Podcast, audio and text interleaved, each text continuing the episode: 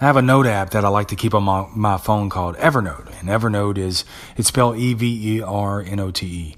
And it's a great app because I can store my notes or recordings, screenshots, articles, hell, whatever I want to, man. I can store it right there. And it's cool because it syncs across all your devices, meaning that I can put some notes in there at work, but then when I get home, if I still need, if I need those notes, if I need to reference back to those things, I can pull them up on my phone. It all syncs all the way across. So I love the app, man. And on there, I have a section too that, and you can, you can create little subsections in there. And in there, I have a, a, a part in there that's called book notes. So when I when I check out a book through the digital library after two weeks, man, they got to go back. I can't keep the books unless I just choose to buy it. But you know, if I just if I just check out the book for two weeks, it's mine for two weeks. And so everything that I've highlighted, it stores it in Kindle. And what I do is right before it goes back, I, uh, I take those notes and I forward them over to my Evernote. So that way I keep the notes forever. The book is gone, but I have, I have the highlights. And occasionally when I'm just kind of in that dry season or I'm just really not wanting to sit down and read what I've been reading, I'll sit back on my back patio and I'll look through over, uh, look through some of the old book notes that I had. And I came across a, uh, a book that I'd read by Peter Voogd, V O O G D. No, no, man. I guess I, I guess I read it like four years ago, and and in it uh, was Peter's advice: eight ways to increase your confidence. now, confidence. If if if any of us as salespeople have anything on our Christmas list, God knows it's confidence. The gift of cos uh confidence is what we need, man. It's what we want. And I'm not talking about confidence when, when things are going good in your life. Hell, all of us have that. That ain't hard. When you're winning, your confidence is high. But what about when you're losing? Or not even when you're losing. Sometimes, but you're not winning either. You know, when, when the customer, you, you don't feel like you lost because the customer hadn't totally told you no, yet they're not saying, okay, we'll take it today. And you're kind of in that no man's land where uh, it's just not all coming together. Well, when all that starts racking up, man, your mind starts playing tricks on you. You start losing your confidence. And so I, I read this list. I said, man, I got to share this with my listeners. It's eight ways. So I'm going to chop this uh, podcast up in, uh, for time purposes in, in, in two different sections. We're going to talk about four today, and then we'll talk about four in the next episode. The first way to increase your confidence, man, is choices. And you got to understand, man, you only have two choices to make today. It's real easy yes or no. but your choices have consequences.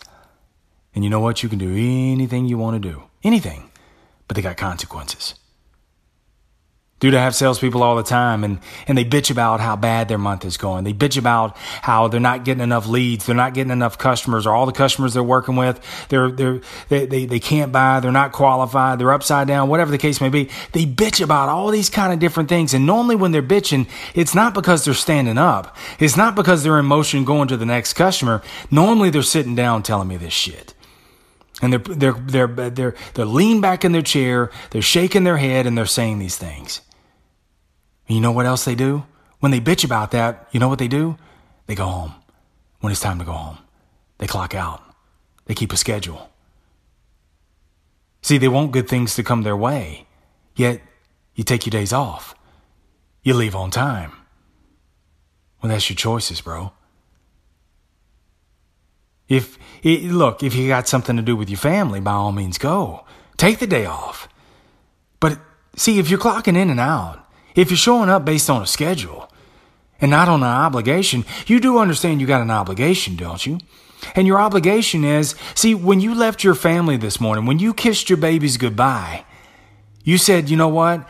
I'm going to work to be productive. I'm going to work to be successful. I'm going to work so that I can provide more for you. Yet when you go to work, what are you doing? That's your choices. You're going to stand around, you're going to talk about what the fuck LeBron did last night. Who cares? LeBron ain't talking about you. Monday Night Football ain't talking about you. It's your choices that you make. And you got an obligation, man, to yourself and to those who you leave and those who you lead. But that's your choice, man. That's your choice. And you got to live with those choices. But see, if you're letting if you're letting your success be dictated by what's on a piece of paper on a work schedule, whether you should or shouldn't show up, well, that's your choice, and you got to live with those things. Because let me tell you something: no one or no thing is holding you back, unless you choose to let those things hold you back. That's the first one. Hell, we could turn the whole damn thing off right there. But there's more. But wait, there's more. Challenges is your second one. Yes. Do challenges, man. Challenges increase your confidence. Because here's the thing challenges make you come alive.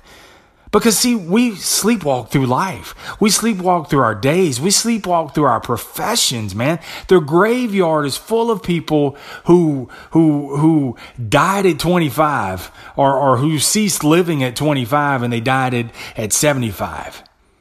See, they, they, they, they, they stop being challenged.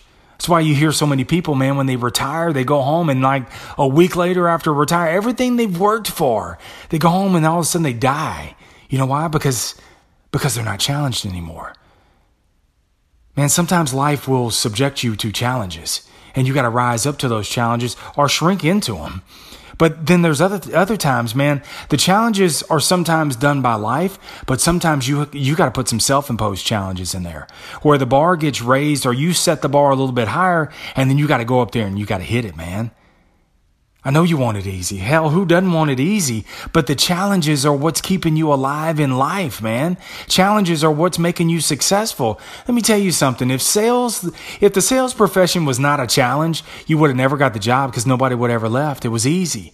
The fact that you're, you filled someone else's shoes and all of us have filled somebody else's shoes.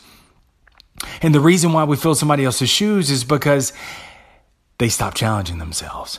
They backed down to the challenge.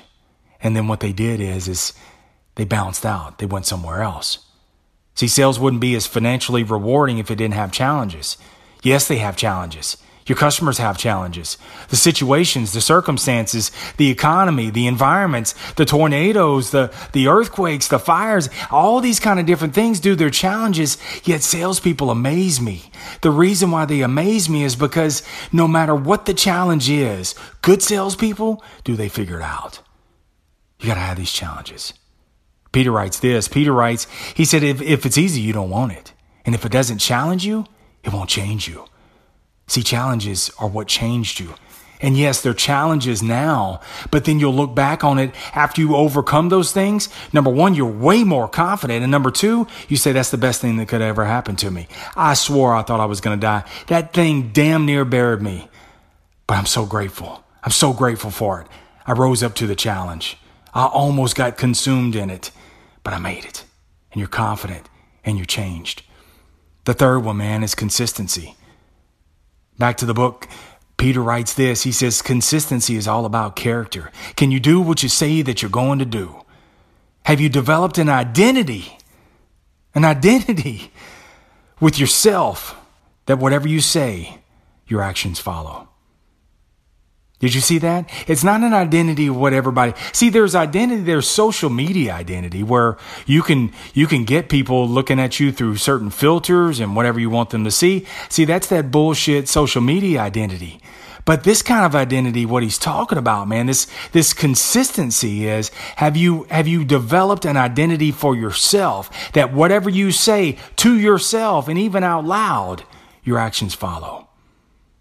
See, the thing about it is, man, man, when you stay consistent, when you stay consistent, you develop one of the most powerful forces, and that's momentum. But there's a scary thing about momentum a lack of momentum, too. See, the momentum part of it is when you when you get it going man it can it can be a powerful force but dude when you when you lose that consistency when you, when you stop feeding the machine then you lose that consistency then you lose that momentum and when you have that lack of momentum, what was rolling at one time rolls back over you. Peter writes, consistency is your competitive edge. You want a competitive edge in this business? Consistency, continuously showing up. See, there's a lot of talented flakes out there. They're not consistent. But there's some not so skillful salesmen, not so really uh, innately great salesmen, good salesmen at that. Yet they're consistent. And they're tenacious as shit, dude. They keep showing up. And that consistency is what's giving them that competitive edge. That's what keeps your momentum going. That's what keeps momentum at your side. You always want momentum at your side. But momentum is not about doing things based on your feelings. It's doing things based on your fuelings. See, your feelings, if you let your, di- your feelings dictate what you do, man, you, shit, ain't nothing good about doing that. You're never going to feel like doing the hard things.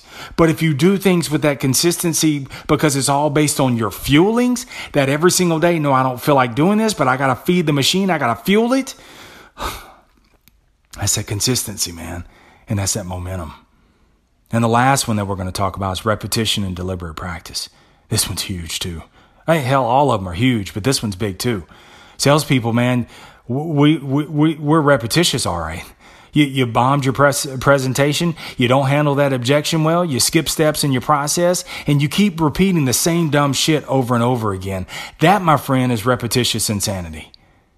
It's the repetitious, man. The, the, repetition is what you need in sales. Sales reps is everything, man, because what you need to do is the only way that you're going to truly get better is get out there, get out of the classroom and go get your ass kicked. Go get scraped across the lot a few times. Go get backhanded by a customer, hung up, burned off on a customer over and over again. Have people, have your peers laugh at you, all that kind of shit, dude. But that's the reps that you need. Fail, fall, rise, and then grow.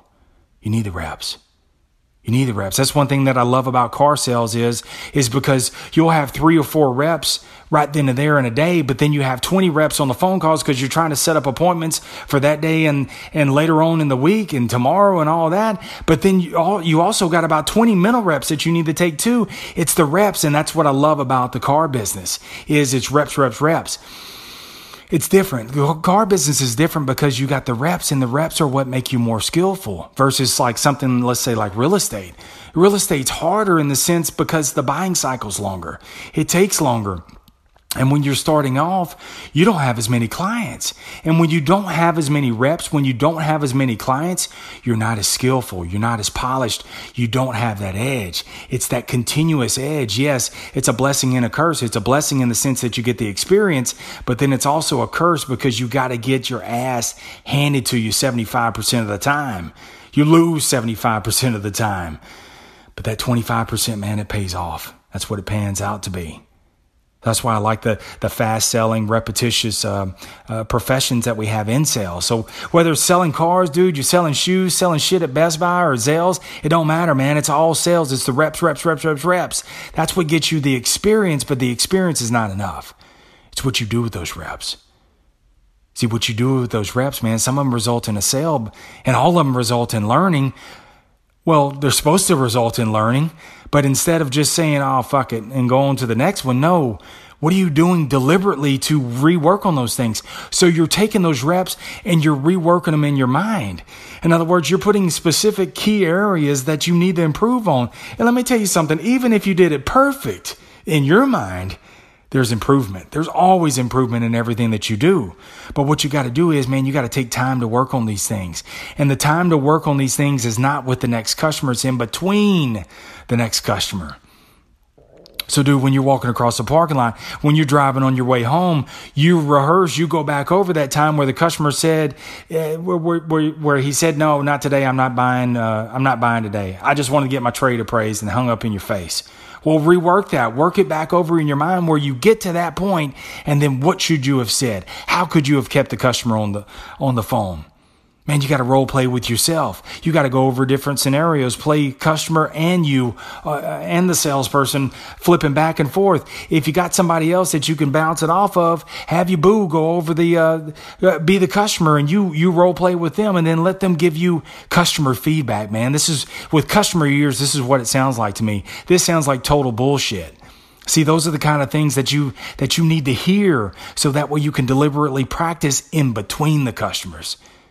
Hell, when this this weekend today, as a matter of fact, when you get home, man, while you're waiting for your for for your uh, your Popeyes box to heat up in the microwave, man, do a walk around uh, on your coffee table as if it's a sixty thousand dollar vehicle. See, your subconscious doesn't know what's the difference between real and fake, but what you got to do is you got to deliberately practice on those things, working on those techniques, working on those areas of improvement.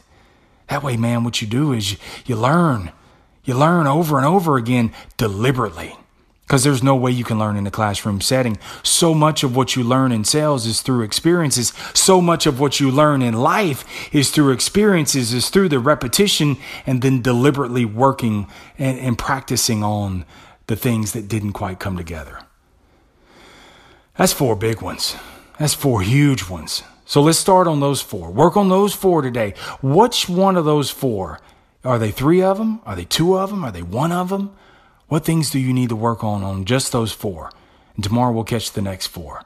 I'll catch you back here next time on the Sales Life. Hey, thanks for catching the show. Subscribe so that you never miss another episode. Also, share your feedback and show suggestions with me at thesaleslife1 at gmail.com. That's thesaleslife, the number one, at gmail.com. And share the episode with others. And I'd really love you long time if you'd rate and leave a quick review of the show. This will help get the word out. Remember this no matter what happens in life, life's all negotiable, and the greatest sale that you'll ever make is to sell you on you because you're more than enough. I'll catch you back here next time on the Sales Life.